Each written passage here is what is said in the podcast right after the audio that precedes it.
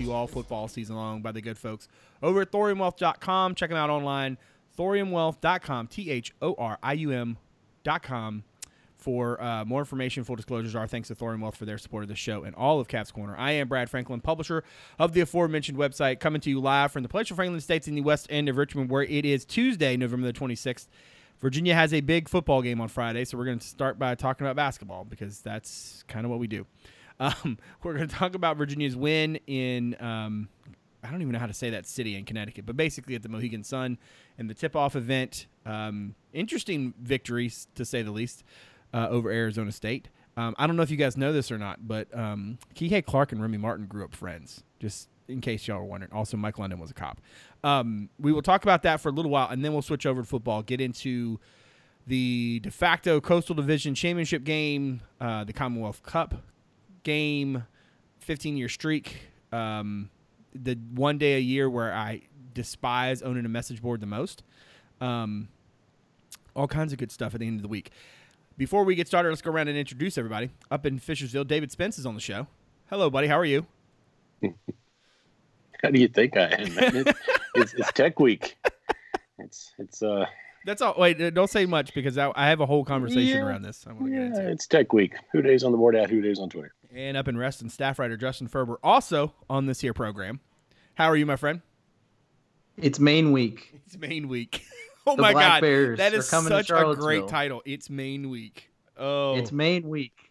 The Black Bears. They're coming to, to JPJ tomorrow afternoon for a matinee. for a matinee. Um, yeah, I don't think. uh, Is there anything else going on? I don't think. so. um, I don't know. I don't know.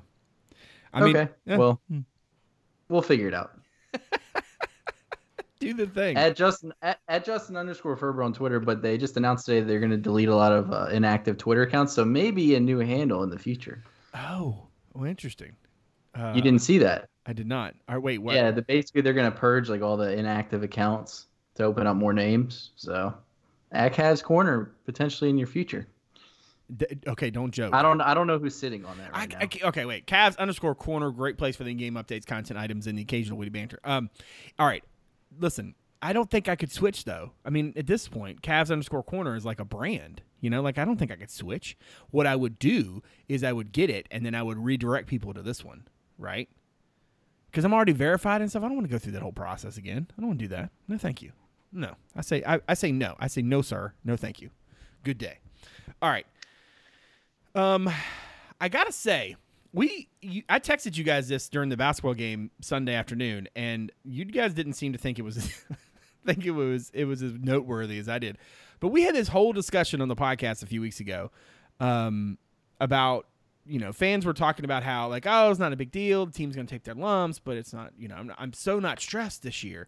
And I was like mm-hmm and I remember us talking about it and being like, yeah, that's not going to last. And then it didn't last. And then folks got super stressed the first time that they were playing pretty crappy and looked like they might get beat.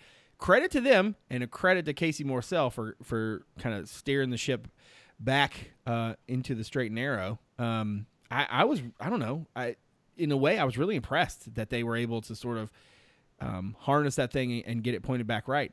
Dave, as you watched, uh, I, I believe you watched, right? You watched that one. You didn't Yeah, I watch. Saturday, Yeah, but I you did watch Sunday. I watched. I watched. I watched. You went back and watched. Okay, so Yeah. what's in terms of the worst case scenario for UVA? A 19-0 run seems to be pretty high on the list. Um, I guess un- unless you want to say it's a 20 to run, no, oh, run, but anyway, um, what did you think of Sunday? What did what did you were were you more discouraged by the by the first part or more encouraged by the second part? Um, neither. I mean, I, um, Both. I mean, I, I did. I didn't comment about your about your text just because I mean I knew it was going to happen. Um, right, right. I was not that way. I wasn't up, honestly like me. The you guys know me. Um, I was not uptight at all. Like it just it was what it was, and if we lost, we lost. Um, only wrinkle was I was um, at my parents' house and watching it with my dad, who's one of those I can't watch Virginia play because they lose when I watch guys. So during the 19-0 run, I started hearing, "Uh, "This is why I can't watch." so, um, but no, I mean, I mean, were we down? You know, Auburn had a pretty big lead with little time left. So, like 19 19 0 run in the middle of the game is not going to scare me too much.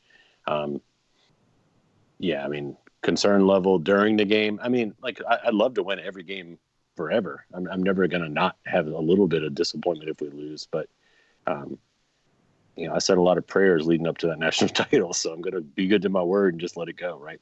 Um, yeah, they had they had a good run, and but Virginia, to their credit, without the guys who largely led the comebacks last year, have managed to like, you know, in crucial situations this year, show that show that the culture's there, if you will, like that they're not going to lose, they don't get rattled. Um, doesn't mean they're not going to lose a game, but the team was a lot less rattled than Twitter was. Oh, UVA Twitter never changed. Ferber, you and I have talked about this at basketball games, right? Like the idea that like when you can't score with any consistency, regardless of how good you are, the other team is going to be in the game, and all it takes is a hand. Like that's the thing is like the whole joke about like oh being down to UVA by ten feels like twenty, except it's not right. Like it only takes a handful of shots to get you right back in it. What what were some of your firm um, sort of takeaways from this uh, this tournament and uh, and the way UVA played in it? I mean, honestly, nothing that my thought process has not changed really. Uh, I mean, they're a great defensive team. They have limitations on offense. I think they will get better as the season goes along. But I think that, like I said last week, at some point you are what you are. You have to acknowledge that and figure out what the best way to win is. And I think right now the best way for this team to win is like this. Um, I mean, hopefully it doesn't always require a comeback or you know coming down to the last possession or two. But I mean, they're simply just not able to run away from teams because they're not scoring. I mean, you look at that game and you're like, man, what a great defensive effort, and that's true. But I mean, it, 50 points is not a high bar. 50 points is a very low bar. Um, so I mean, I think that th- this is what you're going to see, and and with that, I mean, like I said last week, you are you're vulnerable to at a minimum be in games that you don't want to be in if you can't score. Um, I think it's easier to in some ways it depends on the game but i think in some games like like the one yesterday if you have more talent i think it's easier to run away from a team if you score a lot than if you don't. Right. because uh, you saw it. I mean they went on a quick run. I mean and, and you got to give arizona state credit. I mean they got really hot. Um, and it wasn't just bad defense. It was just they made a lot of shots um, but i mean 19 points in a row you know normally that's a big run but i mean imagine if UVA could score like 10 more points a game. I mean, they, they wouldn't even matter. You could go on a 19 0 run and lose by a lot. Um, I don't think they're going to give up a lot of 19 0 runs this year, but if they keep scoring in the 40s or the 50s, I mean, they're going to be in games against teams like Clemson and you know, Virginia Tech and Boston College and, and teams that you normally might not be in such close games with just because by default, I mean, these are D1 ACC level basketball players. They will be able to score from time to time, even against good defense. Right. I wondered as I was kind of I was driving was I driving to Charlottesville Monday or driving anyway this idea came up to me I was like it's funny because not that long ago right the national sort of um, conversation around UVA was about how they were you know ruining basketball and blah blah blah but one of the things that like national pundits and non, let's call them non, um, like non regional people. Like it's not even just like national folks. It was like even parts of the ACC, but like where they didn't like watch a lot of Virginia. Is this idea that Virginia didn't blow teams out, dude? Virginia used to blow. I mean, like some of those years, like they're blowing teams out. Like they're they're winning pretty comfortably.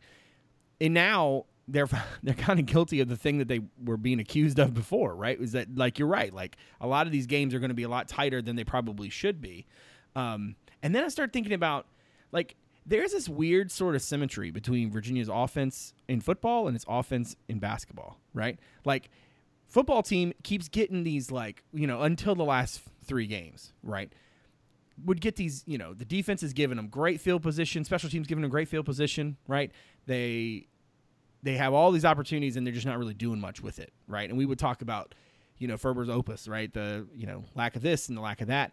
Man, Virginia's defense doing a lot of heavy lifting right now, and the offense is just not there. Now, credit to Casey Morsell. I, we've been talking about it, you know, whether it's on the pod or not. Like everybody understood that, like eventually the kid was going to be fine. Like he wasn't he wasn't going to keep shooting as poorly as he'd been shooting forever. But I thought he did a really nice job of continuing to be aggressive, and that's a thing that that I think in the past, um, even earlier, Um, you know, Ty and Kyle were were kind of aggressive. Dre had his moments where he would kind of be a little bit too passive, but I thought Casey did a really nice job in this game of continuing to be aggressive, even if he wasn't going to start shooting jumpers. Um, and that aggression seems to have, you know, sort of stuck to with him. You know, I thought he did a really nice job of not passing up shots, and that a lot of times with Virginia's offense um, over the years, it, you know, last year obviously a, a different animal, but like where when you're sort of always looking to find the best shot and the perfect pass, like you're kind of always passing. And sometimes you just need dudes to go out there and play. And I thought they did a better job of that um, in the latter part of that second half. Um, and they let their Yeah, and they I let mean- their defense kind of get them going a little bit. Yeah, I mean, I think we'd be remiss if we didn't talk about Casey a little bit because I, I think his play has gotten kind of lost in the fact that you know this is a new team and everything else. But I mean, correct me if I'm wrong, but has a true freshman like played this well in his spot for Tony? Um, forget about the offense, but Yeah. defensively, Yeah. like I mean, he looks like no, I mean, he looks like a redshirt Malcolm Brogdon on defense, and that's not a slight to Malcolm No, because Malcolm got much better. it's a Um, heck of a compliment, I think. Yeah. but I mean, he is so good on defense, and by that, I could like I made it. I was watching the game with Walt and my dad. I, I made a joke, you know, when Casey made a missed the three early. I was like, "Watch, she's going to end up hitting the three to win the game," because he just has the confidence that he's not going to back away from that shot. And what I was most impressed with was as much as he's struggling shooting the, the, with the jump shot, is he didn't just settle for them. Like he Right. Started yeah, yeah, driving, yeah. and he had like three r- drives in a row. And this is a true freshman, and I, I think, you know, Ty and Kyle had some moments as true freshmen. This dude is starting and playing a lot of minutes and, and doing very well. part of it's physical, right? Like, dude is, I mean, physically, he, I mean, and also too, like he's been through the gauntlet. I mean, he played for Takeover. He played, you know, like he played in, you know, in that high school league. Like, you see a lot, you see a lot, you know, and he's had, you know, various teams, and over the years, he's had different roles. I, I think one of the things that was hard for him seemed to be, you know, kind of adjusting to the, to the, to the speed of things. Um, you know, in in high school, you can probably catch and look and then pass. And in, in Virginia's system, ball needs to keep moving. Like you, it can't get stuck. And I think he was he seemed to be just overthinking. But you're right, dude. Like as as physical as he is, to be in a place where he's as sound as he is is it's not normal. Like he's just really not normal. And that's I mean, I don't know if I don't know if I'd say he's Brogdon esque, but he's definitely Brogdon like, right? Like it's he's getting to that territory where you're like, you want to put him on like you want to put him on the other team's best player, you know, long as he's not seven foot, right? Um, but you want to put him on their best player, and and like I think I'm pretty sure I haven't gone back and rewatched this one. Pretty sure that one of the things that slowed Remy Martin down was that they switched off of Kihei and had Casey on him for a couple possessions. Now I'm not saying that that you know that automatically shut off the kid's water, but it certainly didn't hurt. You know what I mean? Where were you at? You were about to say something, Ferber? Yeah, I was just in general. I mean, I think the the offense's issues have, are you know going to get highlighted, but I mean Casey's defense, the whole team's defense, it is absurdly good right now. I mean, if you, I'm just looking at their KenPom profile. number one in adjusted defensive efficiency, number one in effective field goal defense, number five in offensive rebound percentage allowed, uh, number two in free throw attempts, like fewest per field goal attempts, uh, number 20 against threes, number two against twos, and uh, the fifth highest block rate. Like what? It's like it's like completely green across that side of the that, that column. Um, so I mean, if you could get a little bit more from your offense, this team could be. I mean, and I would say they're already really good, but I mean, this team could be uh, could run up a bunch of wins if they could get some more out of the offensive side. You know, of the I wouldn't say of the ball, but you know, on that side of the court. On offense, I mean, it, it's kind of the opposite. I mean, I, I don't know. I mean, you guys can weigh on, you know, weigh in on this, but like the three point shooting is is in a place right now where it's so bad that either it's going to stay like that and it's going to be a problem, or and and I kind of lean in this direction. I think it's gotta move towards the mean. Uh, it's just, I mean, they're they're 344th nationally, shooting 23.7 percent. That's like crazy bad. So I mean, if they can get that up to 30, I mean, they don't even have to be elite. I think that that would be, you know, a huge help and, and could help them get some separation. Last thing before we switch over to football. Um, so going forward, we obviously we, we want to see Virginia start to you know offensively you know expand um, the the the I don't know the the repertoire, so to speak. Like you want to see them knocking down some shots. I think the biggest thing for them, quite honestly, is stop turning the ball over. Um, I, don't think you can point to turnovers and say like, oh, that is the fix. Like they're not all of a sudden going to be able to shoot because they stop turning over. But I do think that you can't as i tweeted the other day um, like you can't you kind of as good as your defense is you you're, you're, you can not shoot as poorly as virginia's been shooting lately and be turning over this much one of those things you can probably live with you can't live with both and for this team i think tony even said in the preseason like they've got to be efficient and um, you're not gonna you're not gonna have shooting the likes of which you know ferber's point earlier like they, this is who they are and they got to figure it out but but the inefficiency is something they can clean up and a lot of that will i think come with time where guys are you know, having you know they're getting more reps, more minutes together, and that would that'll help. But I also think sometimes there's a feel to it, right? Like you sort of um, you sort of have to to know when to to try this or that. And I think sometimes it's not even like they're trying to be like Showtime. It's like sometimes they're trying to be like too cute by like a half. You know what I mean? Like if they dial it back a little bit, which happens typically over time, I feel like they'll be fine. But that inefficiency to me um, is a is something they got to fix. Uh, Dave, what's other than obviously knocking down some shots? What do you want to see from this team over the next, you know, let's say month? I mean, I think honestly, I think you've got to figure out a way to get Kihei some minutes off the floor, um, whether that's Chase or, or Casey playing, because um, I think that's what you saw a little bit in the Arizona State game. Um, if you looked at Virginia historically, playing back to back days when you're a team that doesn't generate easy offense, and plays defense like they do, like it doesn't surprise you that you know they kind of struggled day two. Um, and the turnover thing, I I think that's some. It's got to be Casey's like guarding the guy, you know, his guy three quarters court almost every possession, and then he's initiating the offense every possession, and he's playing a lot of minutes, um, and that kind of leads to, you know, kind of leads to turnover. So for me, like that's what I like to see. What I think it like Coleman's got some minutes in that tournament, and he looked okay at times. I mean, you know, he's really young and hasn't played a lot. Um, so for me, like whether that's Casey or or, or Coleman, um, one of those two guys has to be able to give um, give Kihei. I don't know how many minutes per game, but even right. four or five minutes per game is a big make a big right, difference. For sure, March. What about you, Ferber? What are your what's, what's something you want to see over the next month? I mean, I, I we kind of covered it to some extent. Just offensively, I want to see them shoot the ball better. Um, you know, you know, I'd like to. I'd like to see. I mean, we've seen Mamadi kind of go off in some of these games. I'd like to see more of the Mamadi Jay Huff combo, um, and and maybe see Jay have some some breakout games. I mean, obviously he's not playing bad, um, but I would like to kind of see him have a few games where he kind of takes over, especially against some of these teams coming up, where you might be able to do that uh, it's just I, would like to see him kind of assert himself and and maybe that takes some of the pressure off of Mamadi around the rim and opens things up for everybody else.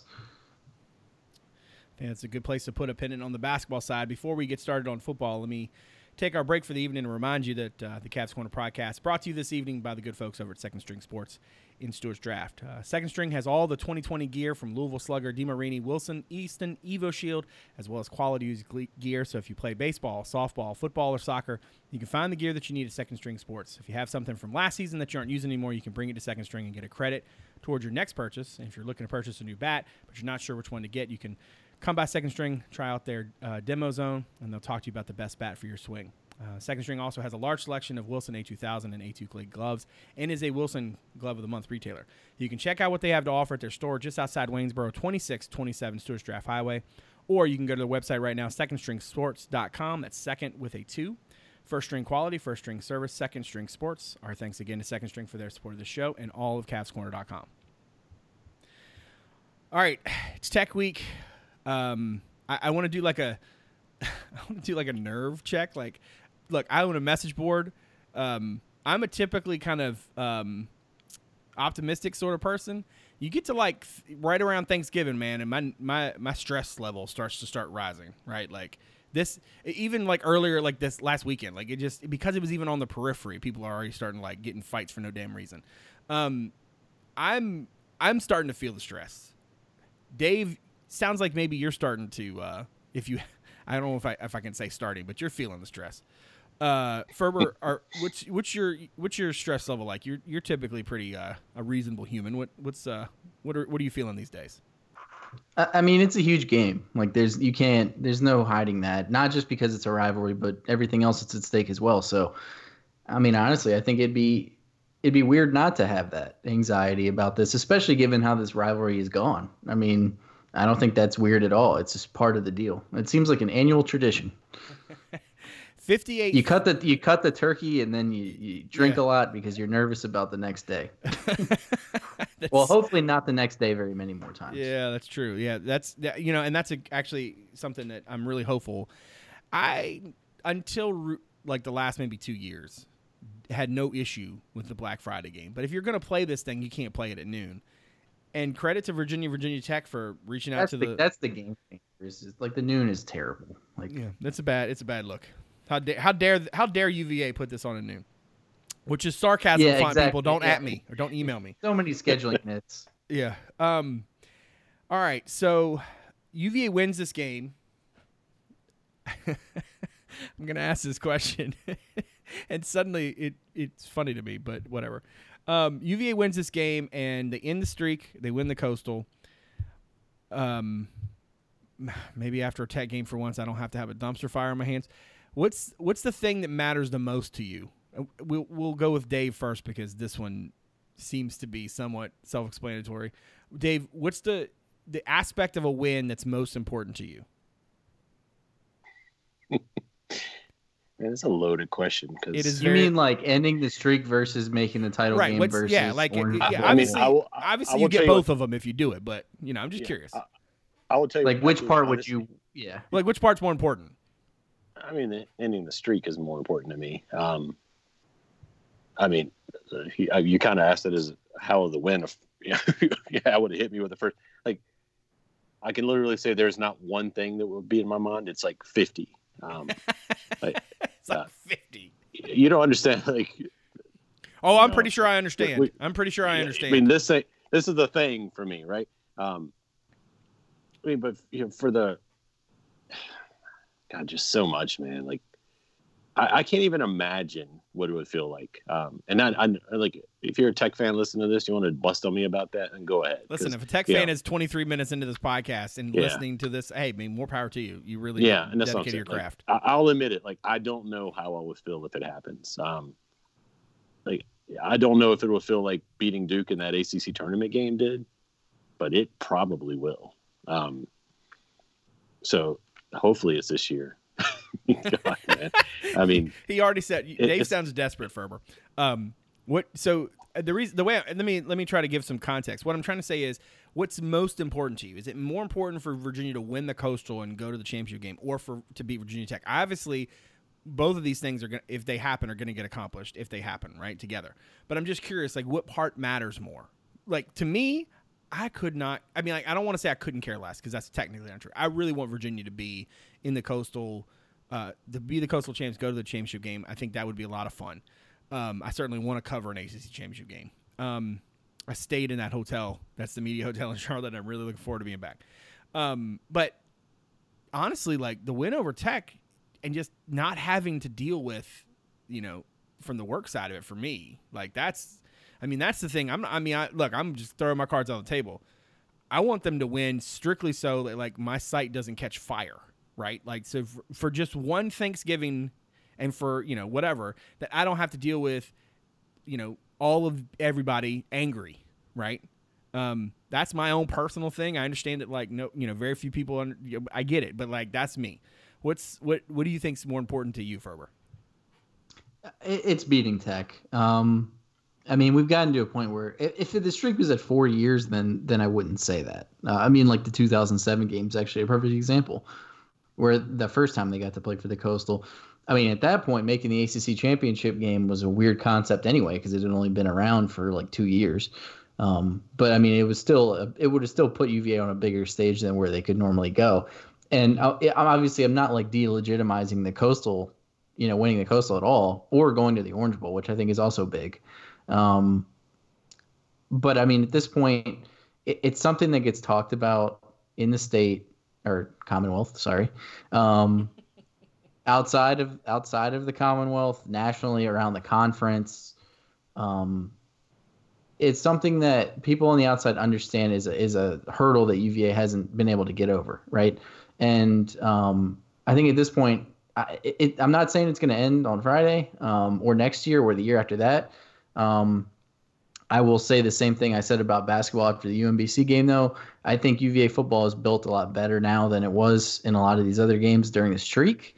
Um, I think that they're building towards something. Uh, for people that are hesitant to, or waiting around for them to start winning, they are winning now. Um, I mean, they just won eight games for the second straight year.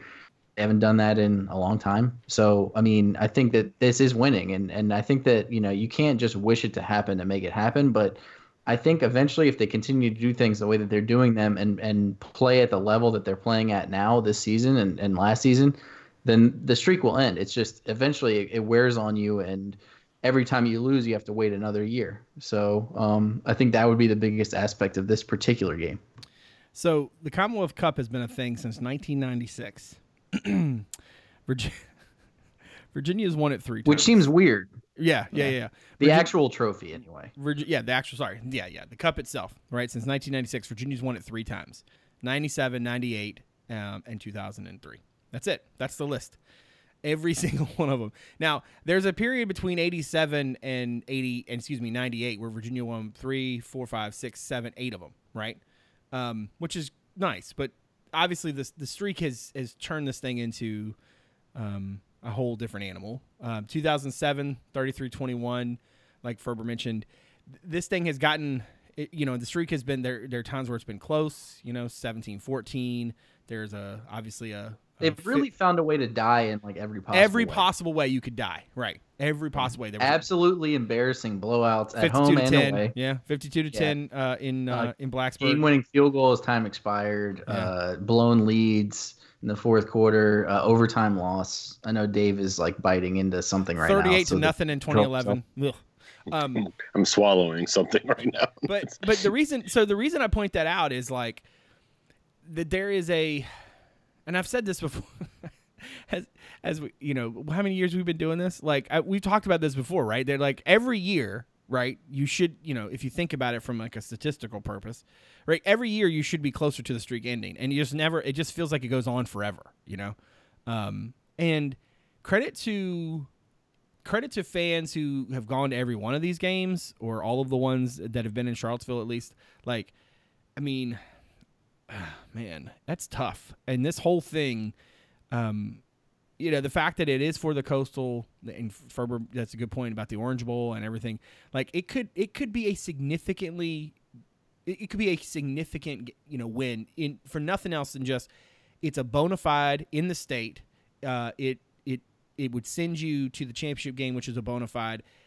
The what you could recruit off of it, what you could fundraise off of it. I mean, it is by and large what the biggest game since when when's the last time there was a game this big? Because I can't. I don't even know if you can because of everything that's happened since. I don't even know if you can. Yeah, I mean, like it was a- in retrospect, in retrospect, that 07 game and the 2011 game aren't as big because of what Right. happened after. Exactly, exactly, exactly. And but you could also make the case that maybe part of what happened afterwards was in part because of it. You know, like in, if they had made the championship game in 2007, Groh probably doesn't get fired in 20 in 2009.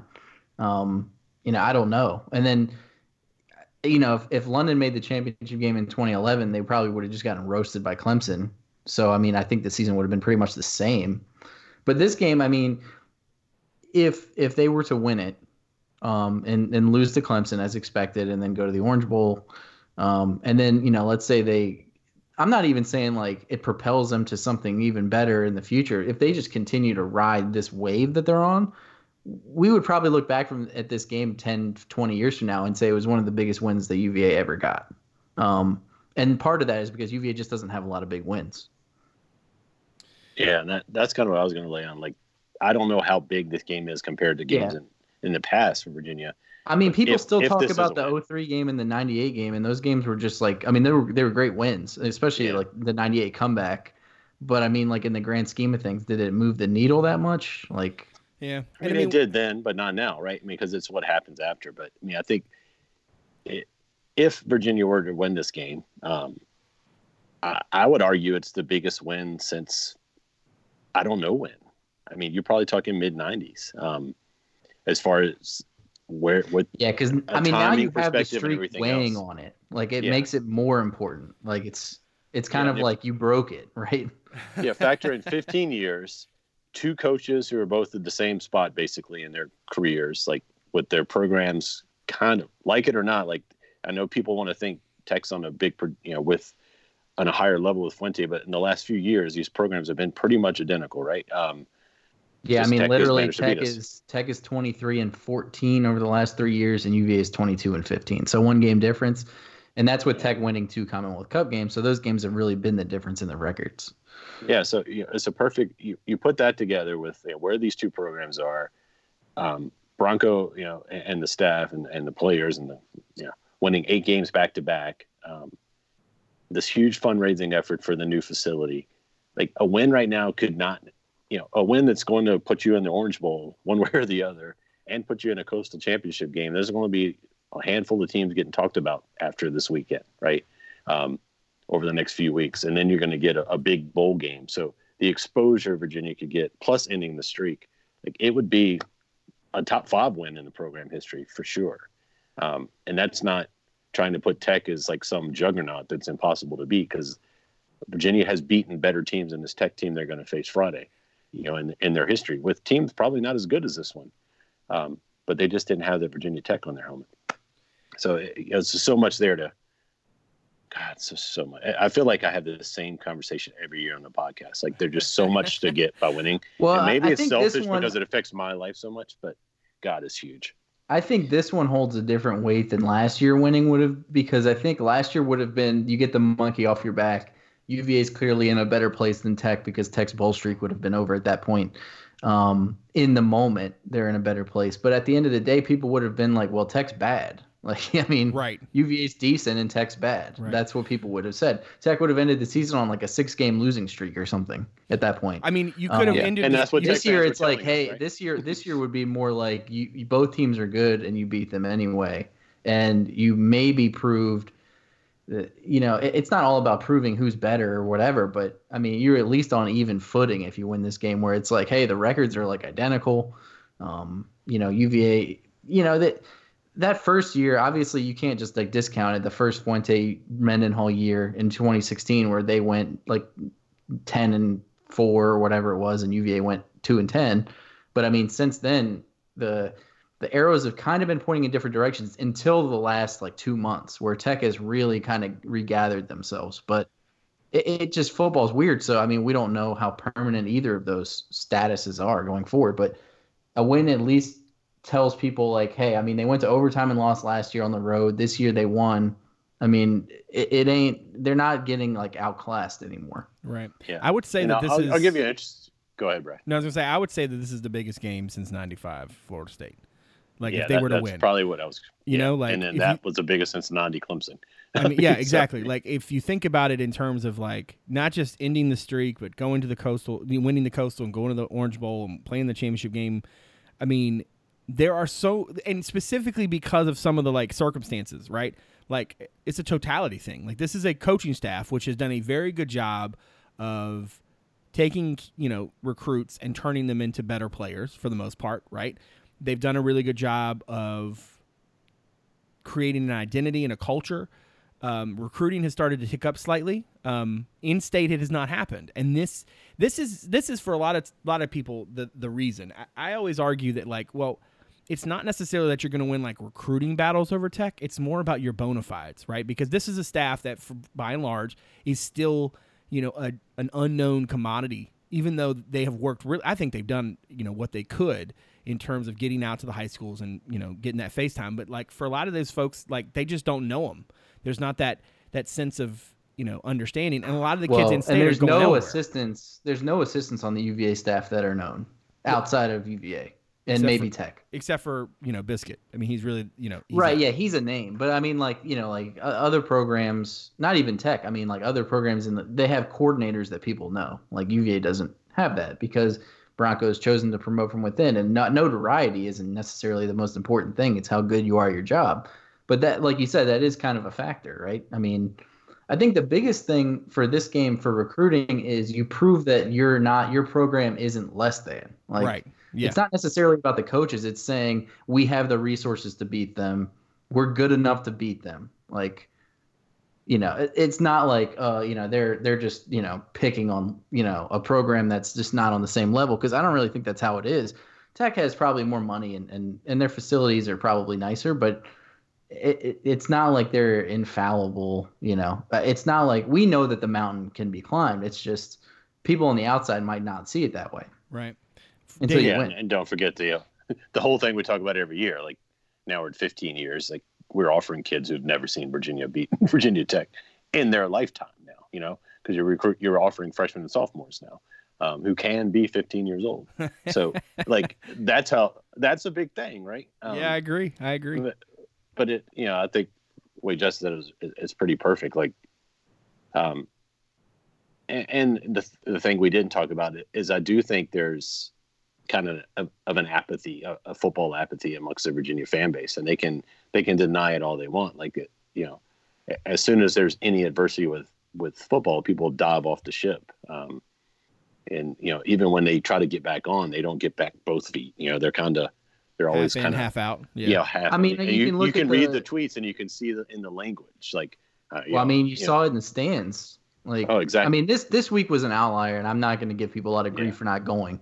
But like, I mean, it was empty. You know, was I wasn't there, so I can't say anything. right and and i mean the Geor- but like even the georgia tech game and you know games like that i mean they weren't exactly like close to sellouts and and the attendance and the and the crowds are definitely better than they were so i'm not trying to say that that's not the case but you know it's you know I, i'm not trying to measure everything against tech but like you know tech was bad last year and and they definitely had an attendance drop off but then it picked right back up because Yeah. they're it's it's part of something where it's like ingrained in people to go Yeah, Right. and, and look, and UVA don't doesn't have that- that right now. I, don't want to say like Virginia fans are the only ones who are like that because you you see No, them in Tech when they not. struggle. No. The, the issue is Virginia fans have had the kind of up and down regular season football with the end of the year being a smack in the face.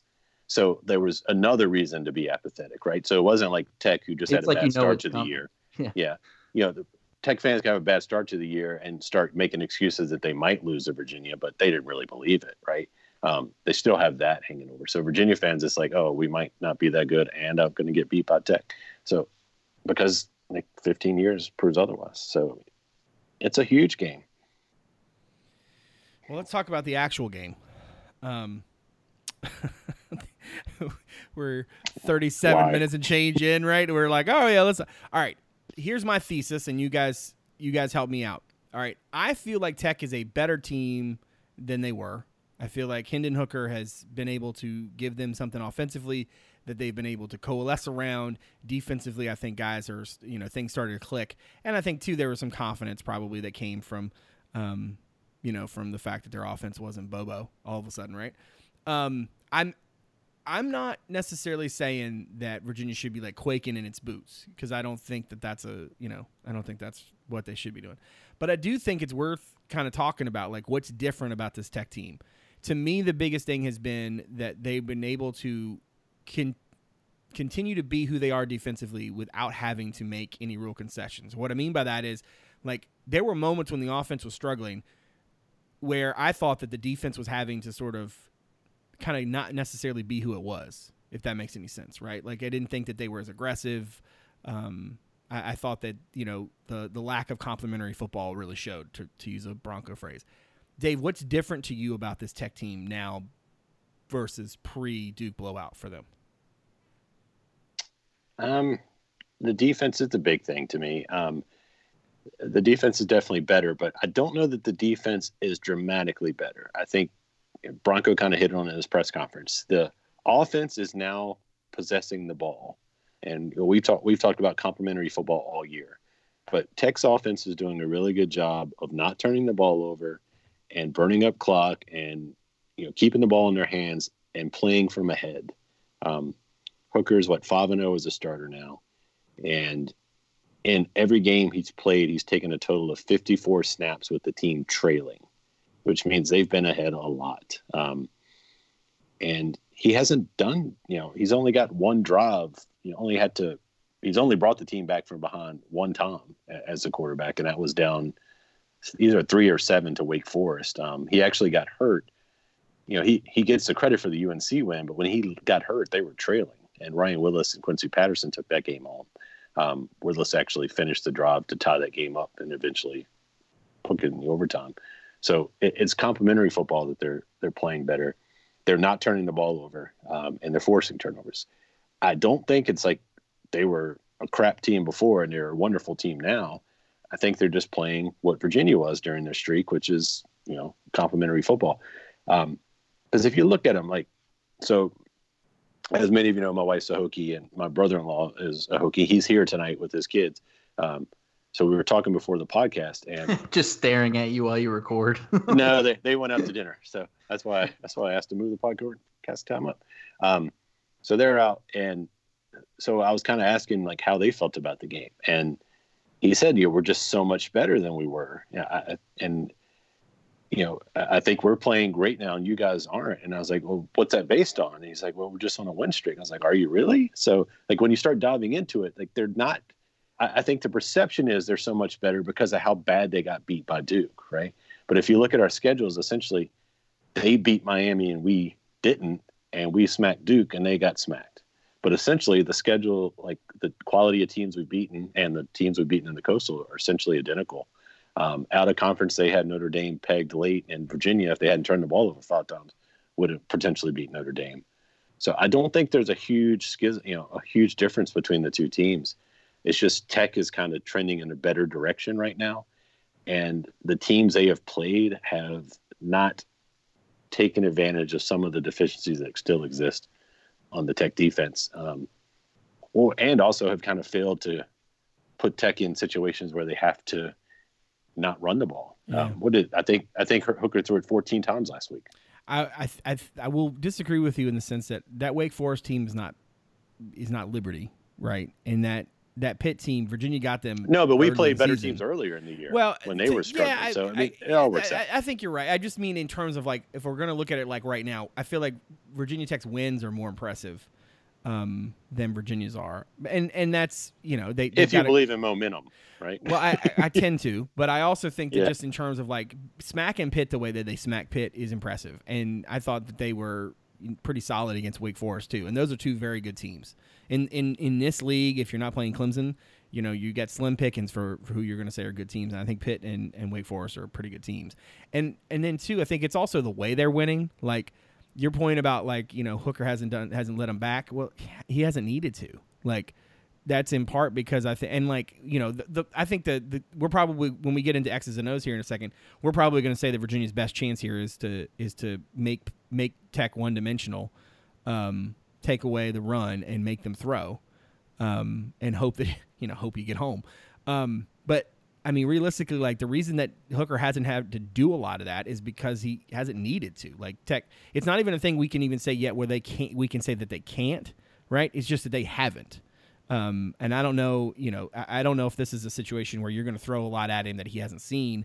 I, I think that the, he's such a good fit for what they want to do, and he seems to be a pretty good player that he's he's surrounded by some decent skill guys, and the offensive line hasn't been nearly as bad. I mean, what they did, I mean, look, that pit defensive front is not is not easy to, to block.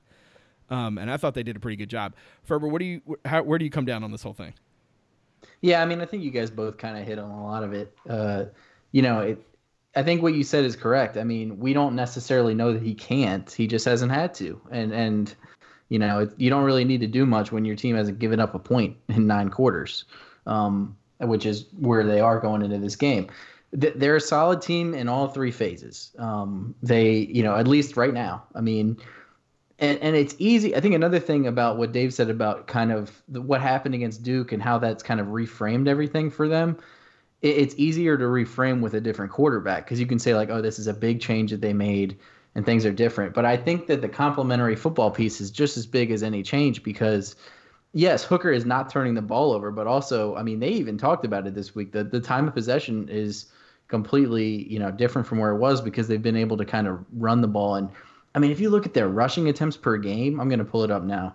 It is absurd. It's like every game they run the ball like 45 times. Um, and you know, it's it's just hard to if you can, can if you can like pick up first downs, and do that, then I mean, you know, you're going to be hard team to beat. And I think it. I think you're right. I think it does allow Virginia Tech's defense to kind of be themselves a little bit more than they were when they were on the field all the time. Um, I mean, yeah, North Carolina they ran the ball 60 times, um, 48 last week, 45 the week before, 48 the week before that. They've been over 40 every game but two. The Notre Dame game was one, and obviously they were losing that game for most of the game.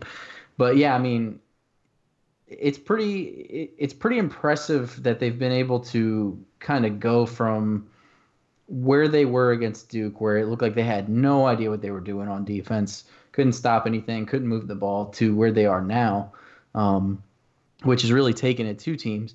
That doesn't mean that UVA can't win or anything like that, but I think that you have to feel, if you're a Virginia Tech fan, you probably feel pretty good about where your team is right now. Um, but they haven't necessarily been exposed to a lot of scenarios that UVA could potentially present them with. You know, one being uh, if Bryce Perkins just makes a ton of plays and goes off. Um, they, they, haven't seen a guy like him in the last however many weeks.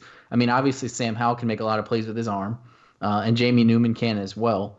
Uh, but James Banks at, at, Georgia Tech isn't the same caliber player. I mean, he's obviously dynamic, but you mean James it's Graham. not the same. James Banks is a forward, or be center on their basketball team. Yeah, I mean, I, I had the school right. Um, At least you didn't say Sam Howell went to Florida State anyway. yeah, James hey, Banks. No one ever knew that. You just revealed it. That's okay. I, at this point, I'll own it because you know what? It was the colossal, ridiculous mistake. Yeah. Anyway, Florida for, State wishes for real, right? Yeah. Um, you know the weird thing about Tech. Um, do you have, have you looked at their third down conversions the last three games? I have not. Like, they have a total, like a, in every one of the last three games. So Pitt, Georgia Tech, Wake Forest. They've converted three third downs in each game. They're nine for 36 in the last three games in a winning streak, a three game winning streak. So they're they're making plays on first and second down by a lot of misdirection, a lot of stuff. So I think that's how you like. So there's some weakness there. If you can get them in the third down, Hooker's not, you know, a great passer in third and have to do it. I think six percent success rate against Pitt or something like that. Yeah, I mean, I I 100% agree with you, and that's where I was going to go. It's next. just how do you get them there, right? Right. That and then also that Pitt game was such an outlier because the weather was like atrocious. So I think like both teams couldn't do it. Like Tech got that lead. I was listening to it on the radio and then ended up rewatching it for for you know previewing them this week and that game was like over at 14 nothing. I mean, it was just a stalemate at that point. It was just who's going to punt better. Um, but I mean, yeah, I think that those numbers can be a little misleading because of that. But but you're right. I mean, I think that one of the things I have circled on my notes that I was writing to to make the preview um, is exotic run, and that's just jet sweeps. They run a lot of jet sweeps, reverses, uh, counter stuff, quarterback sweeps, draws, powers. Um, so I mean, not unlike UVA, they just run more exotic runs with the wide receivers because they have the the personnel and they're not afraid to use them. Um, but I mean, like I think that's going to be the big thing is not just bottling up the traditional run like you would see against any other team. You're gonna have to bottle up these because those sweet plays and and you know getting the wide receivers the ball in space. Those, those are the ones where they're yard plays and, and you saw it with Robinson last. I think he had like a 60 yard catch that was basically like at the line of scrimmage, and then he had a 30 something yard run. Um, so I mean, I think that they, they try to get those guys the ball in space and and move it that way. But yeah, I mean, I think that third and longs, third and passing. I mean, I think that's kind of where you're going to need to get it because you know make make Hooker uncomfortable because nobody else has seemed to be able to do that. Um, you know, make he hasn't thrown a pick, and it's kind of like nobody. It, it doesn't feel like he's had a lot of high leverage situations, especially later in games, but um, and I think that takes me to the big point is UVA has struggled so much early in these games against Tech. I, I did the math, like, and obviously every team's different. You can't necessarily extrapolate out. It's been three different coaching staffs, but Tech has had a tendency to jump on them. Um, UVA hasn't scored first against Tech since 2009. Um, that was Al Groh's last game, the man in the glass, all that nonsense. Man, the um, the man in the glass scored first that day, and he hasn't scored first since. Um, I think I think UVA has been shut out at halftime six times of the fifteen, um, and they average like two points a quarter in the first quarter or something crazy like that. The second quarters have been damning. Like they that's the quarter where Tech has dominated. They average like nine points a quarter, and UVA averages like two. Um, so that first half, I mean, if they can get on Tech early and and make Tech uncomfortable, because one of the things, and and Dave, I think will be quick to agree with this. That Tech team early in the season, when they were faced with adversity, folded. Yeah, like crumbled a lot. They, constantly. That was part of their problem. It just as soon as they got punched in the mouth, and that's a lot of their problem last year was just you kind of saw guys like in the wrong spots or or just they just didn't look like the Virginia Tech that we're used to seeing. And that Duke game was a I mean a microcosm of that. They had that fumble where they were winning. I don't remember what the score was, and then Duke just completely dominated the rest of the game. Um, and so I think if UVA can get on them early and put Hooker in a spot that he hasn't really been in, except for maybe earlier in that, you know, that Wake game, I think at halftime was like six to three or something like that. You know, get up 10 nothing, you know, put them in a situation where maybe if nothing else, they're a little bit uncomfortable or unfamiliar and then see what happens. Yeah, I don't I don't disagree. I think for me the thing look, you know what the situation is in the secondary. I think they're probably better off with Heskin Smith at corner and De'Vante Cross in the at safety. Ferber and I had this long conversation that was basically the whole game.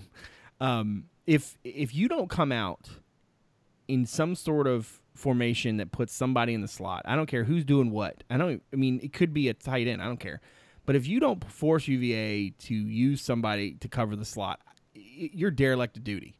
Like because right now, what's the nickel situation for UVA? Right. Um, we don't know Chris Moore's status. An outside linebacker. You're right, exactly. right. We don't know Chris Moore's status, but theoretically, if he's available, what you could do is you could have Smith cover the slot, have Cross move back to corner, and have have Chris Moore move to safety in nickel situations. I don't know how that sounds to everybody else, but it sounds uh, perilous to me. Right? It sounds risky um, you, it's not something you want to be relying on. And you, I mean, hell, it's a lot to ask a dude to go from playing corner to safety to safety to corner, you know, throughout a game. Um, I'm sure the kid would love the challenge because that's who De'Vante is. But I mean, he did a pretty good job playing safety the other day uh, when he literally had no time to prep for it. But I just feel like if you're if you're not attacking them that way, you're you're you're missing out. Conversely, my fear is is that Virginia's offense is not going is going to is going to commit the sin of all sins against Virginia Tech, which is everything is east west. Like I, I don't know how I don't know how many times I've watched Tech play and somebody is trying to beat them around the you're just it's not going to happen. Like their that defense is not going to give you the edge. You're just not going to get it. And anything slow developing, yeah. you just you're you're you're shooting yourself in the foot. There's a reason uh, dual threat quarterbacks work against them, and it's because those dudes typically go forward. And if you can go forward, you have some, you have a chance. But you go wide, you run these little, little, you know, ridiculous, slow developing, you know, oh, this guy's gonna come out and you know, you're, no, it's not gonna happen. Yeah, you know, and like, UVA has way too many of those plays. Way too many, and and and that's my fear. Like as I'm thinking about this thing, like that's the thing that gives me the the the anxiety is like they're going to call a bunch of stuff that they, they think is essential to their offense, which literally plays right into what Tech's defense wants them to do. Yeah, it's almost like that. Would you know? I have a lot of respect for for what Bud Foster's done there, and I'm obviously not going to miss him. Um, but I think that that's what they do well is they take away all the gimmicky stuff, and it's just like the stuff that works for you is usually your best bullet. It's like whatever you do really well. Um, and obviously they do a good job taking away that stuff too. But like if you're UVA, I think the way that you beat them is you put the pedal down and just throw. Like, I mean, obviously you're going to need to run the ball some, but I think you need to attack them down the field, and I think you need to play like you played in the second half last year. And I honestly think I just said that it would be good for UVA to lead, but I think what helped UVA last year a little bit was getting behind, and then they had to, like, they had to go for it. They had to throw deep. They had to open things up, run a lot of shotgun, a lot of passing. I don't have the numbers in front of me, but it felt like they threw the ball probably 75% of the plays in the second half. Um, and and really attacked and, and it worked. I mean, they they made a lot of plays in space. You saw guys like Reed and Zaccheaus making plays down the field, um, and Dubois. Uh, so I mean, I think that that's kind of the way you do it. You don't you don't try to get too cute with stuff and run a lot. They run a lot of these weird plays where Bryce is like handing the ball off and spinning around and handing like that stuff's not going to work. You you have to kind of hit them straight ahead with with the passing game. I think. All right, I have a I have a conspiracy theory that I want to run by you guys. So last week against Liberty, right? That first drive they went tempo, right, and then they stopped. Am I wrong? Uh, yeah, I think they, did, did the it same for a thing few the week plays. Yeah. Yeah, Okay. I mean they've done it a few times. So I'm curious. I'm not saying they're going to come out and do it the whole game because I think that that would sort of give up their um, what I think they think is a s- is a significant uh, benefit to them, which is you know playing slow allows the defense to to be a bigger part of it and such and such.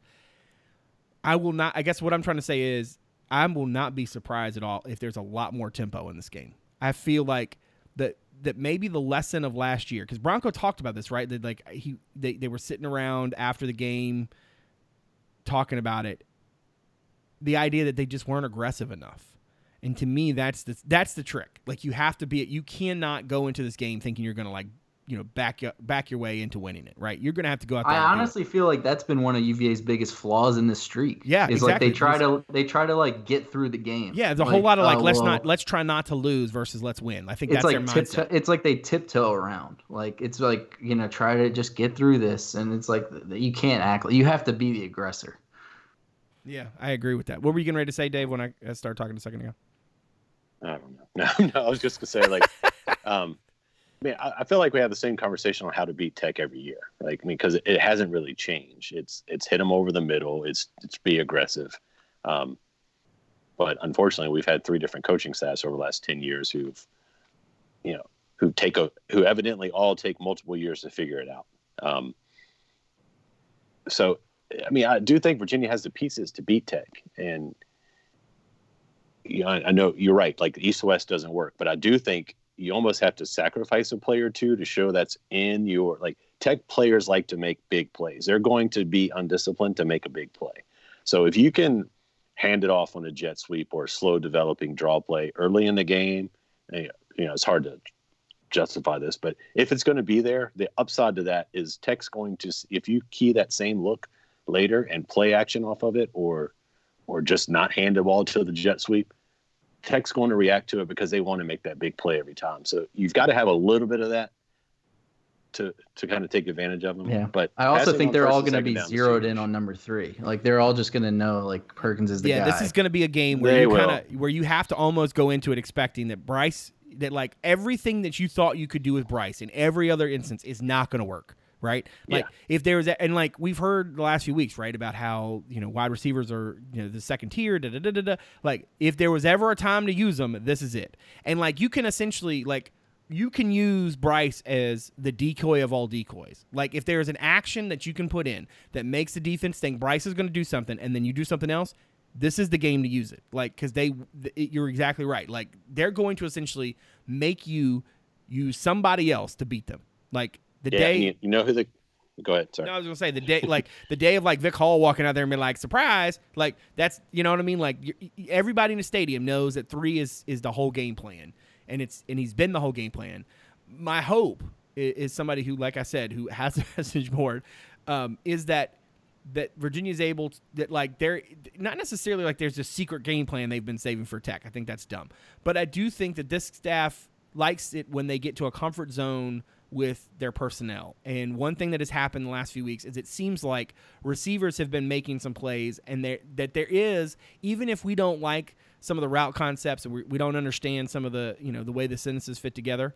Um, there's enough there that you can do a you can do a lot where you don't have to lean on Perkins to do everything, if that makes any sense. So go ahead, Dave. Yeah, I mean, look, we know there are plays that Brennan Armstrong and Bryce Perkins are on the field together. This is the week we're going to see it. I have zero doubt that at some point we're going to see a play that both of them are on the field, and it could be Brennan in the slot and running a jet sweep action. He gets the ball or he doesn't. Like, I, I'll be shocked if there's only one play, to be honest with you. Um, but the thing that was interesting in the Liberty game to me, and I think Justin and I talked about it, was um, Virginia rarely uses their running backs in the pass game, right? But in Liberty, like Ad, I don't know if it was because it was Atkins or or it's something they're adding with even Wayne, um, because Kier did it too, and Hollins to some extent. But the running back instead of staying in the block a lot. Now, granted, it was Liberty and not Tech. They were running that little flare route every play, which takes the Yeah. linebacker out of the box. Um, Baylor does. I think was it Baylor the game? Um, yeah, Baylor did it a lot against Oklahoma. Yeah, what it does is it, it moves that linebacker out so you can just run right up the middle with a quarterback or whatever. And Yeah, that's and if what the I- linebacker doesn't follow him, you know you got zones. He's So, wide open, yeah. right? Yeah. I mean, that happened in the Liberty game. There was one play, and it actually was a successful third down conversion to Dubois. And I was sitting there like with Brad. I was like, dude, there was nobody to cover Atkins if he did that. And I was like, if they just run that play, he's going to gain 25, 30 yards. And Bryce threw it to an open Dubois and made the play anyway. But that's what happened. He ran a little flare, and there was nobody to take him because the linebacker stayed in the box because it was like third and four. Yeah. So he didn't want to leave Bryce with the lane. So Yeah, and I don't know that you'll see like Virginia playing tempo tempo, but I do think you know Virginia's going to go with, you know, keep the guys on the field, go to the line of scrimmage, and keep taking their base defense so that they can attack the the base defense through the air, um, first and second down. To me, almost like you take shots on first and second, and if you have two incompletions, you run a quarterback draw or a draw and you punt.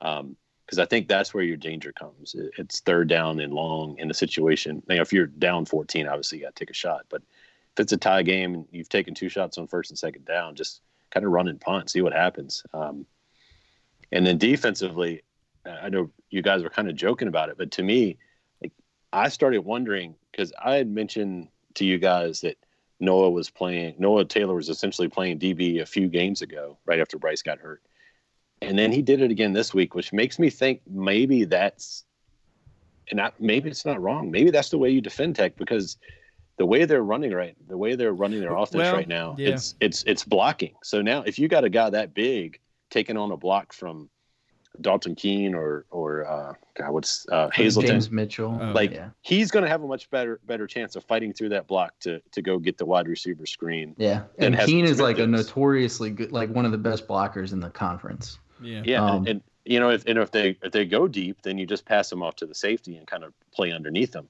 Um, so I do think that's a way you can, given the pieces we're missing with Bryce Hall out, obviously, um, Brenton Nelson, and all those guys. I think that's an interesting wrinkle you can throw at them because to me, the way they attack you is with their wide receivers and the screen game and, and run blocking. This is my one hot take, and then we're going to get to picks. I I kind of think they should keep Seneca Milledge at uh, kick return. Um, whatever's going on with Joe, he, he did not look like himself, and Yeah, I, I, I honestly don't necessarily disagree. I mean, which is- because, like which- if which he's not ridiculous, if, if right? he's not there, yeah. I Yeah. mean, I'm not trying to like nothing against Joe Reed. yeah, obviously, but it was But- crazy, right? Like it's crazy to But think if like you feel like he can't give it to you, you definitely have other guys who can. because let me tell you what, Seneca Milledge is going to be a problem, bro. Like that, He's so fast. he's it's ridiculous. Like when you see it live, it's like oh, like it's he's got that special like other speed. You know, like there's some dudes that are just fast. That's just kind of college football. But he has that like other gear, and you're like oh, like it. He yeah. has the gear where it's like he's jogging, and you're like, he's running really fast for a guy that doesn't look Well, like he's at full speed. What's funny is that like he gets up to speed, and then he he seems to like have the turbo button, right? And you're just there's just no. I mean, like I you know. I, I'm really excited about that kid going forward. All right, let's get. you let- could feel it in the you could feel Yeah. it in the crowd. Yeah, like, people you- were people like, were like, "Oh." oh, like Yeah. who is this guy? Yeah, and the people on TV thought it was like Hugo Bassi and Tavares Kelly. yeah, that, was, really funny. funny too. Um, all right, in the preseason, uh, Dave, we'll let you go first. We know we know where this is going. Um, 24-21, uh, you had a hundred percent win probability for UVA in this game. Uh, let's. Uh, what do you say now? I always have that. That's the score. That's the way it's going to end. Um, I, I don't know if Virginia's going to score late or block a field goal, but something dramatic is going to happen late in the game. Um, Virginia's going to win this one by three. I am going to drink a lot of Maker's Mark in the parking lot, and I'm going to be thankful it's a noon game because that's going to give me all afternoon to enjoy it. Um, so yeah, I, I just think it's the year, man. Like Bronco, like I, I, I think we have a great football coach, and I, um, you can argue about the offensive coordinator stuff all you want, but the offense is scoring, and not every play is not great, but you know it, it's better than I've seen recently, and I, I believe in number three. Um, look, I, think a little bit of Virginia Tech does is smoke, smoke and mirrors, and I, think scheme wise, you know, the three four is a way to stop what they do, and uh, look defensively, I, I I trust them to put a game plan together, and I think offensively, with Bryce Perkins returning and so many guys, you know, Dubois playing his last game at home, and Joe Reed playing his last game at home, and the emergence of Jana, and now you got the Seneca Milledge piece you can throw into it, you know, to make Tech alert, um, and then Brennan being healthy as well. So there's just some options there that Virginia hasn't had before. Playing at home, yeah, they're going to get it done, and I'm going to be so happy. If not, we'll be talking about it next year. if not, I was when you started talking, he's like, I just think this is the year. I thought to myself, in all the years we've done this podcast, how, however many years it is, that is the number of times I've heard Dave say, I just think this is the year. And I'm not, uh, gonna, we, I'm not throwing shade. like eight years after the streak. So. I'm not throwing shade because I'm sure I've said the same dang on thing. All right, Ferber, in the preseason, you had Virginia winning this uh, 28-24 with a 50% chance of uh, win probability. Uh, you were the only one of the three of us that had Virginia going nine and three. Um, so credit to you. Um, what's uh, what say you now? Yeah, I mean, part of my reasoning for that nine and three pick was that I said I didn't know exactly how they would get to nine and three, but it just seemed like the correct record. Um, I still kind of feel that way.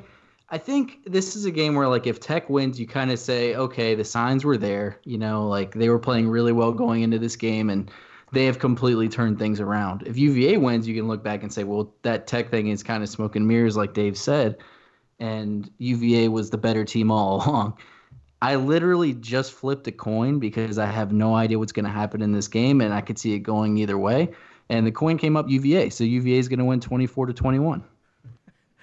All right, you guys, should I pick 24-21 so we can make it a true? Fr- you should. I was getting ready. I was thinking it. I'm glad you could feel my vibe. Um, uh, all right, so in the preseason, I had this thing 33-28, 75% chance UVA wins it.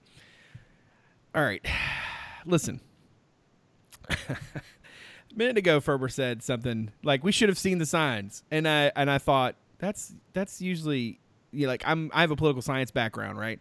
And you don't ignore the polling, right? The, the polling says what it says. You, you you don't start trying to you know put all of your other stuff in place of the polling. Like you, you need to listen to what what it says, unless right there's an actual reason. And my reasoning here is it like to to the, your, what we talked about earlier. I do think Tech has been playing pretty well. I, I don't know how to extrapolate that out, right? And I don't know if if I can say that there's another team that they've played other than Notre Dame since that you know that Duke debacle that is as good as UVA at least as of right now. Right, the offense is seems to have you know hit a stride. I think the offensive line is blocking at a at a higher level. Um, clearly, to me, like it's great that they they they block so well against Liberty, but that's not what they're about to face. Um, I just wonder, like, this is a team that hasn't turned the ball over in three games, right? They've done a really good job of making good decisions. They've gotten some luck too. Um, I, I, don't know. For me, this thing comes down to which which team's um, offensive line can can basically hold up long enough against the other front seven. Um, and I, I just I kind of feel like Virginia's front seven is better. Um, even with the injuries in the secondary, I kind of just feel like that's where this thing is won.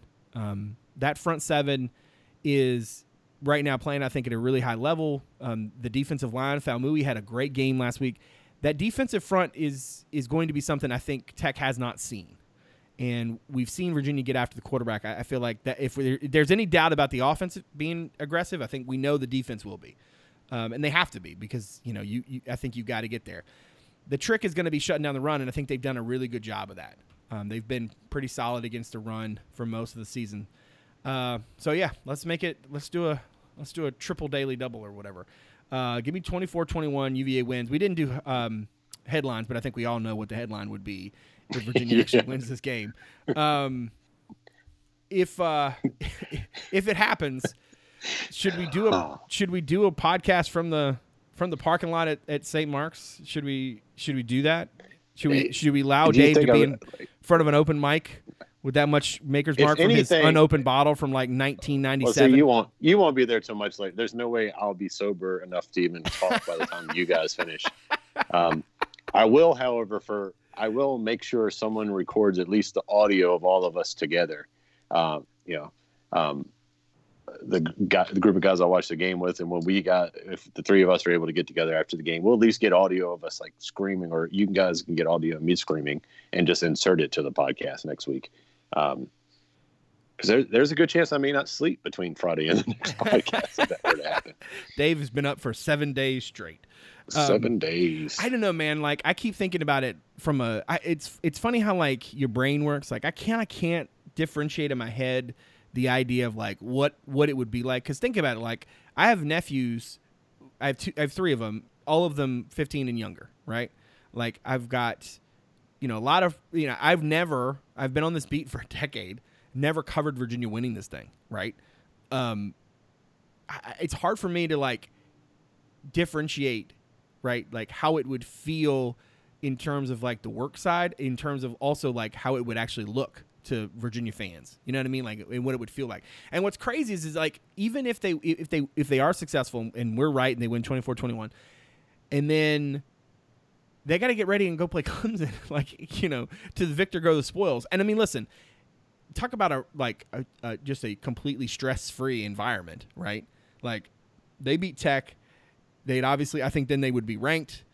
You know, you go to you go to Charlotte, whatever happens happens. I mean, hell, you slip up and win an ACC championship, who knows? But like that, you know, just just the idea of what it would mean eh, to our conversation earlier, maybe to bring this whole thing full circle, like it would be it would be astronomical. Like there's just no way around it. And I don't know, man. Um, I'm I'm I'm excited to see it unfold. I, I just hope it's not you know, like I said earlier, like somebody with a message board, man, dumpster fires are, are not my friend. Um, and, yeah. Uh, I mean, the issue with the streak, uh, not to keep this thing going for 10 minutes, but the issue with the streak is, you know, a, a loss this year, you know, it's 16 in a row, but again, you know, it'll be a, another coach losing, you know, you know, it'll be the third coach who's been a part of the streak essentially. At some point, like the streak becomes bigger than the, the current staff. And I think it, it like it, it just it just hangs over the entire program, and it, it makes it I hard mean, for a coach like already... Bronco, who's dominated Carolina, you know, dominated the other rivals and done very good in in the coastal, considering where where the program was when he got here. Um, I mean, I mean, you saw uh, someone brought it up on the message board. Like, is his job safe if he loses again? Yes, his job is safe if he loses again. He didn't lose 15 in a row, right? Um, yeah, you're right. I mean, but that's the thing is, I think we're already at a point where the streak is bigger than the coaching staff. Like, yeah. I mean, you can put those six losses on Mike. They lost a lot of games in his tenure, but I mean, it was something that he inherited, right? I mean, like I don't know what was it at when he took it, like ten. Um, I guess it wasn't that many. Uh, it was probably no, seven no. or whatever. Yeah. Groh beat him in 03, so yes, six, seven, yeah. Yeah, and then it just kind of got worse, but that's what I mean. I think it's already at a point where it's it's like it's more a referendum on the program than the coaching staff, um, and it's that's the, the the frustrating thing about the streak is in the streak they've been very close, and it's not they've beaten other teams uh, of equal caliber. I mean, there are better. Well, I mean, there there are times where Tech has been very good, and I kind of had to be reminded of that you know, you forget how good they were for a stretch there early in the streak. I mean, they were ranked like every year. They were like seven and one in the ACC every year. Um, so those, I mean, everybody was losing to them then. But now it's like, all right, you know, Wake is beating them six to three in overtime, you know, stuff like that. It's it becomes this like supernatural sort of thing. And I I'm not I don't think that way. So it's just kind of like mind numbing and you can't just you can't just wish it away it's not like i'll just prepare harder like it doesn't work like that you know it's it's just eventually the things have to kind of last year's game kind of crystallizes it for me where you know if uva wins i'm not going to take anything away from them but i mean you saw what happened with the basketball team sometimes you just got to be you have to be a great team that also subsequently gets the breaks you know like while playing well like all the things have to come together um, to win a national championship in basketball. And I kind of think that's how this streak is because of the psychological effect it has, where Tech comes in expecting to win, having to win. You know, it's it's a big part of their culture, and UVA comes in, you know, hoping to win, needing to win, desperate to win, and it it's kind of part of their culture. Um, I think that last year, I mean, I, I, I'm Tech wasn't bad in that game last year. It wasn't like UVA fell flat on their face. Um, could UVA have played better? Yes. But there was just a lot of stuff that just didn't go their way. And if a few of those things go their way, maybe they win and maybe they'll go their way this weekend. Um, but if they don't, I mean, if you just keep pounding the way that they're doing, like eventually they will go their way. Hopefully, we're not all dead. oh, Lord willing, and the creek don't rise. Um, all right, I think that's a good place to to end the discussion, which is basically uh, we uh, we kind of don't have any idea. Um, yeah, here's hoping we get one more chance to to talk ACC football. Yeah, that'll be that would be fun. We could be back next week talking ACC championship game. Well, I mean, we can save it for next week, but I think an interesting question. I don't want to go over it right now, but like an interesting question is kind of like, wh- how do you view the season if they don't win this game? I think it's you know can, if if you can you put them in a position to, you know, like Bronco was kind of framing a little bit Monday, right? Like like you're year, in the you're in the game you need to be in. Right, you're in the you're in the game you need to be in. They could still go to the bowl and win a game, and obviously improve on their um, win total from I mean, a year ago. They're in a position where they've won that eighth game in the regular season versus having to win it. You know what I'm saying? Like, so there is some. But here's the thing: yeah. that Perkins, when you get done, like with with his when you get done with the season, like you look at the record book, like he's going to be essentially what top however many quarterbacks of all time at UVA. Like he's tied for third right now. if know, he wins, if he wins Friday, I believe he goes to number two. So I mean, it's just you know you will have you will feel like in a lot of ways that you squandered, right? There will be that feeling, and that's understandable. Um, but I don't know if if if it if the if if that game defines it as much as it frames it. And the difference to me in defi- definition versus framing is definition. It is to me the um, it is to me the it is like the the essence of what it was, right? Versus the frame is like the way you look at it. And I still I think if you if they lose, you look at the season as such and such and such and such, but right. Um, whereas I don't think that if they lose the game that the season is you know a failure. I mean I think that they you know you, you can look at the the big scheme and, and understand like the the forward trajectory and still say okay it's they're still growing they're not there yet. Um, but I mean hell Tech's got how many seniors like none, right? Like they're basically exactly what they're going to be next year. Um, so I'm not saying you need to hurry up and get it, but you kind of need to hurry up and get it. So, anything you guys you guys good? Did I just talk us out? Yeah, I think I think we got it. Yeah. All right. If you are somebody who found the podcast through the website, thank you very much for giving us a listen. If you don't mind, look us up on Apple Podcasts, Stitcher, Spotify, Overcast, wherever it is that you get your programs. And if you don't mind, give us a rating review. Always helps to get us out in front of more people. If you're somebody who has found uh, the pod but has not given us a look yet at the site, check us out, cavscorner.com right now. See, I've got video Monday with Lamont Atkins and PK um, talking about their big games. Um, we didn't really get into the running game, but I, I, think that's interesting, you know, where Wayne is and whether Taulapapa's healthy or what have you. Uh, you can also check out um, our coverage from Monday's press conference. Um, the Pro Football Focus grades are out, um, which I mean, look, for Bobby Haskins and Dillon Reinkensmeyer to to grade out that well, given some of the struggles they had earlier in the season, that's that's noteworthy, as well as Faumui making the uh, national team for uh, PFF.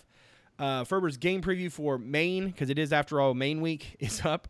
Um, as you listen to this, the Black Bears. Yeah, as you listen to this today, that, that game will, will obviously be there, and of course we'll get you ready for Friday going forward this week, and uh, we'll be there in Charlottesville, whatever happens.